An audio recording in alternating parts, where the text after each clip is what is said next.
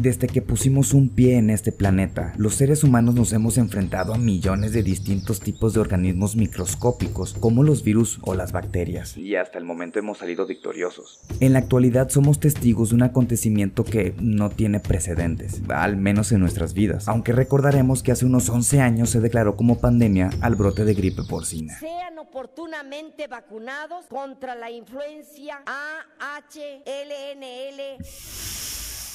Muchas gracias, Elvester, del 2009, que no era maestra. Pero a pesar de nunca haber visto medidas tan drásticas de confinamiento social, la situación actual no ha sido la primera y muy seguramente tampoco la última amenaza por agentes patógenos a la que nos enfrentaremos como especie. ¡Pinche gobierno puto! No, señor, espérese, todavía no estamos hablando de ellos. Todavía. Sean ustedes bienvenidos a No lo sé, José. Hablemos entonces de algunas de las pandemias más mortales que hemos enfrentado en nuestra historia. Pero antes, definamos qué es una pandemia. Según el diccionario de la lengua española, una pandemia es una enfermedad epidémica que se extiende a muchos países o que ataca a casi todos los individuos de una localidad o región. Pero seamos más específicos. De acuerdo con la Organización Mundial de la Salud, se le denomina pandemia a la propagación de una nueva enfermedad. Por ejemplo, una pandemia por gripe es producida cuando surge un nuevo virus gripal que al propagarse por todo el mundo y ser una cepa nueva, la mayor parte de la población carece de inmunidad contra la enfermedad que produce. Y de acuerdo con la misma organización, los virus que han causado la mayoría de las pandemias han sido de origen animal, o sea que saltaron de un animal a un ser humano. Por cierto, a esto se le llama zoonosis. Para que se declare una pandemia se tienen que cumplir primero dos criterios. El primero es que la epidemia deberá afectar a más de un continente y segundo, que los casos de infección no sean importados, o sea que la transmisión se dé en la comunidad. Ahora que más o menos conocemos la primera parte, viajemos unos 700 años al pasado. Estamos en el siglo XIV, alrededor de 1346. La peste negra ha sido la pandemia más devastadora en los más de 75.000 años de historia de la humanidad y alcanzó su punto más crítico por los años 1347 y 1353, matando a millones de personas en al menos 3 continentes. Debido a que la ciencia y la medicina en aquellos años era prácticamente inexistente. Esta visión que yo quiero compartirles no domina el mundo de la llamada ciencia occidental, que es la que ha producido los avances más deslumbrantes y quizás más inútiles, como la llegada a la luna. Ella es la titular del Conacyt, 700 años en el futuro de nuestra historia. Verga. El origen de la enfermedad era desconocido. Algunos creían que era causada por la descomposición del aire y que al respirarlo se propagaba la enfermedad. Otros hablaban de un contagio por medio de las miradas, gases infernales, eclipses de sol o que era un castigo divino. El ojo por ojo, diente por diente, la ley del talión, pues no, eso está en el Antiguo Testamento. En el Nuevo Testamento ya es otra. Me adhiero a lo que está en el Nuevo Testamento. Ah, eso estuvo muy bien, señor. Pero no estamos en 1300. Ya, córtale, güey. La peste negra es ocasionada por una variante de la bacteria Yersinia pestis, transmitida de las ratas por medio de las pulgas. Al momento de pasar al ser humano por medio de la picadura de una de estas pulgas infectadas, producía una enfermedad que tardaba en aparecer no más de 39 días, por lo que una de las medidas que tomaron en aquellos años fue el de encerrar a los viajeros y navegantes por 40 días para corroborar que no estuvieran infectados. Ah, y de ahí viene la palabra cuarentena. Previo a que los síntomas de la enfermedad aparecieran, los portadores tendrían un periodo asintomático de unos 10 a 12 días. Un periodo de incubación tan largo es lo que hace creer que fue una de las causas principales por las que la peste negra se extendió de forma tan rápida. Una enfermedad que se distinguió por no reconocer entre clases sociales, pues lo mismo infectaba a la clase baja que a reyes y reinas de todo Europa. Y supongo que de los demás continentes. Y aunque los registros son un tanto pobres en cuanto a datos, se buscó si se podía transmitir por relaciones sexuales y no se encontró evidencia de ello. No. Gracias.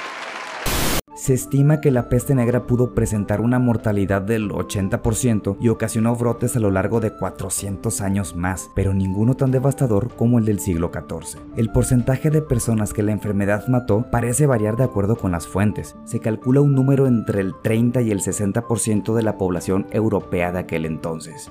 O sea, un chingo de gente. Debido a la despoblación que sufrió la sociedad medieval, se vieron algunos cambios importantes en la forma de ver el mundo por parte de los supervivientes. Algunos expertos creen que esta fue una de las causas por las cuales el sistema feudal terminaría por colapsar, dándole paso al Renacimiento. En la actualidad se presentan alrededor de unos 600 casos anualmente, y aunque hoy tenemos antibióticos con los que podemos combatir la bacteria, aún se tienen algunas dudas sobre las formas en las que la enfermedad se propagaba en aquel entonces, o si era una cepa distinta. Y aunque la peste negra fue una pandemia ocasionada por una bacteria, los virus también ocasionan enfermedades altamente transmisibles, y viven en prácticamente toda la Tierra, como los virus que te descargabas sin querer por el Ares, no te hagas pendejo. El caso es que los virus han sido los protagonistas de muchas de las siguientes grandes pandemias en la historia. Entre ellas podríamos mencionar a la gripe española de 1918 causada por una cepa del virus H1N1, que se estima causó entre 17 y 50 millones de muertes, la mayoría de ellas de personas entre los 20 y 40 años de edad. No nos van a hacer nada. Las pandemia. Se cree que esta cepa del virus provenía de las aves. Como dato curioso, la zoonosis inversa también existe, pero este será tema para otro episodio.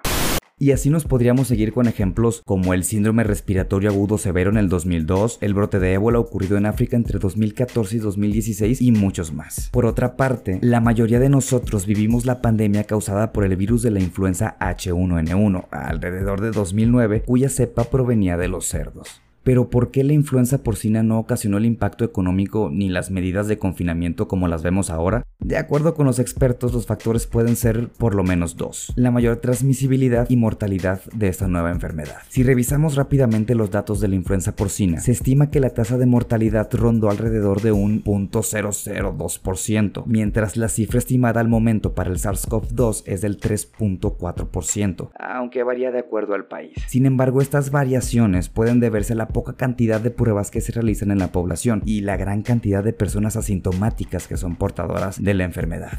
Realmente contabilizar una pandemia en curso es una labor bastante compleja, por lo que es posible que una vez finalice esta etapa tengamos más información a la mano y seguramente la tasa de mortalidad baje hasta llegar al 1%, y aún así la diferencia con la influenza sigue siendo grande. Al final del día, podemos ver que la humanidad ha sido constantemente golpeada por microorganismos que mutan y se adaptan para propagarse con facilidad. Y digan lo que digan, los agentes patógenos que causan esas enfermedades no hacen distinción entre clases sociales. ¿Quiénes están contagiados ahorita? Bueno, la mayoría son gente acomodada, ¿eh? Si ustedes son ricos, tienen en riesgo. Los pobres estamos inmunes. Aunque existen grupos que naturalmente son más vulnerables que otros por condiciones como la pobreza, ninguno está exento de infectarse. Es obligación de todos poner de nuestra parte para mitigar los efectos que una pandemia como la actual pueda ocasionar y ganar la batalla, pero ya eso lo dirá la historia. Y hasta aquí el episodio de hoy. Gracias por escuchar mi podcast y darle seguir al canal. Si no le has dado el seguir, ¿qué esperas? Hasta el próximo jueves. Adiós. Bye. Sean ustedes bienvenidos. No lo sé, José.